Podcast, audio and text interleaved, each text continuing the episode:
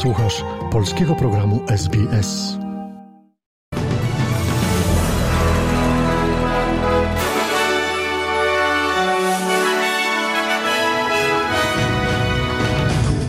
Dzień dobry, przy mikrofonie Dariusz Buchowiecki. Oto skrót najważniejszych doniesień. W sobotę 23 lipca minister spraw wewnętrznych zarzuca poprzedniemu rządowi, że podważał zasady demokracji. W Turcji podpisano umowę mającą odblokować eksport ukraińskiego zboża przez Morze Czarne. Polski minister obrony narodowej podpisze umowę z Koreą Południową na dostawy uzbrojenia dla wojska polskiego.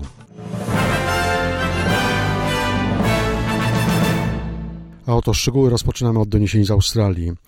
Minister spraw wewnętrznych zarzuca poprzedniemu rządowi, że próbuje podważyć zasady demokracji, ponieważ e, poprzednie władze wywierały naciski na funkcjonariuszy, aby ujawnić informacje o przybyciu łodzi z uchodźcami dopiero w dniu wyborów.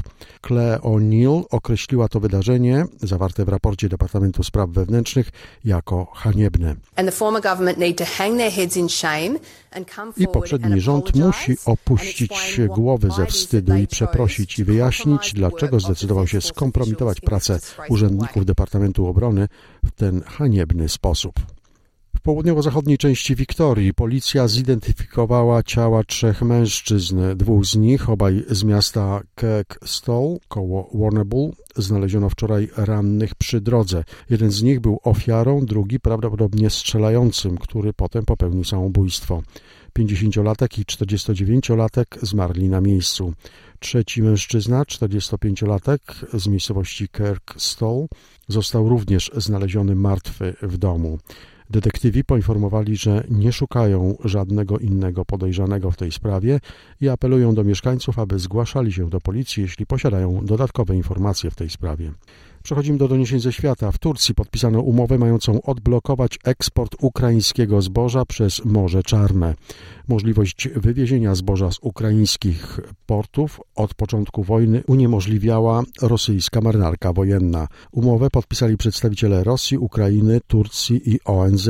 W tym celu do Turcji przybyli rosyjski minister obrony Siergiej Szojgu, ukraiński minister infrastruktury Oleksiej Kubrakow oraz sekretarz generalny ONZ Antonio Gutierrez. W tym roku oczekuje się, że zbiory zbóż i nasion oleistych wyniosą 65 do 70 milionów ton, co stanowi około 70% produkcji sezonu w roku 2020-2021. Na razie ukraińscy rolnicy zebrali 6,5 miliona ton zbiorów.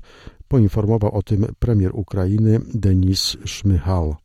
Побували в портах Ізмаїл та Рені на Одещині, які сьогодні стали для України. Odwiedziliśmy porty Izmail i Reni w obwodzie odeskim, które dziś stały się bramą eksportową dla Ukrainy do państw europejskich. Po wybuchu wojny ruch towarowy przez nasze porty na Dunaju wzrósł o 2,5 do 5 razy. Dzięki naszym siłom zbrojnym, które wyzwoliły Wyspę Wężową, uzyskaliśmy dodatkowe możliwości eksportu i importu produktów na tym terenie. To pierwszy etap odblokowania Morza Czarnego, w wyniku którego eksport produktów rolnych może wzrosnąć o 20%, czyli o 500 tysięcy ton. Biały Dom ogłosił kolejny pakiet pomocy militarnej dla Ukrainy o wartości 270 milionów dolarów amerykańskich. Amerykańska pomoc obejmie kolejne systemy HI Mars, amunicję artyleryjską oraz drony. Jest też ostateczna zgoda unijnych krajów dla zwiększenia do 2,5 miliarda euro funduszu na dozbrojenie Ukrainy. Sfinalizowane zostały wszystkie procedury. Doniesienia z Polski.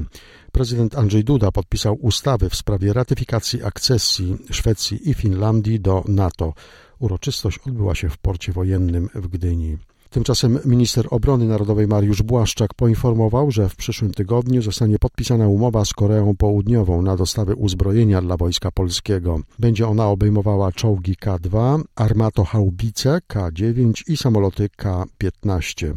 Szef MONU podkreślił, że pierwszych dostaw czołgów można spodziewać się jeszcze w tym roku, natomiast samoloty mają dotrzeć do Polski w roku 2023. Sejm uchwalił ustawę o dodatku węglowym. Za głosowało 261 posłów, 149 wstrzymało się od głosu, 36 było przeciw. Przepisy zakładają wypłatę 3000 zł dla gospodarstw domowych, niezależnie od ich dochodów, a w których głównym źródłem ogrzewania jest węgiel, brykiet lub pelet węglowy. Ustawa trafi teraz do Senatu. Informacja walutowa. Kurs średni dolara australijskiego na dzień dzisiejszy wynosi 3 zł i 22 grosze. W przeliczeniu na dolara amerykańskiego wynosi 69 centów. Przegląd wiadomości przygotował i podał Państwu Dariusz Buchowiecki.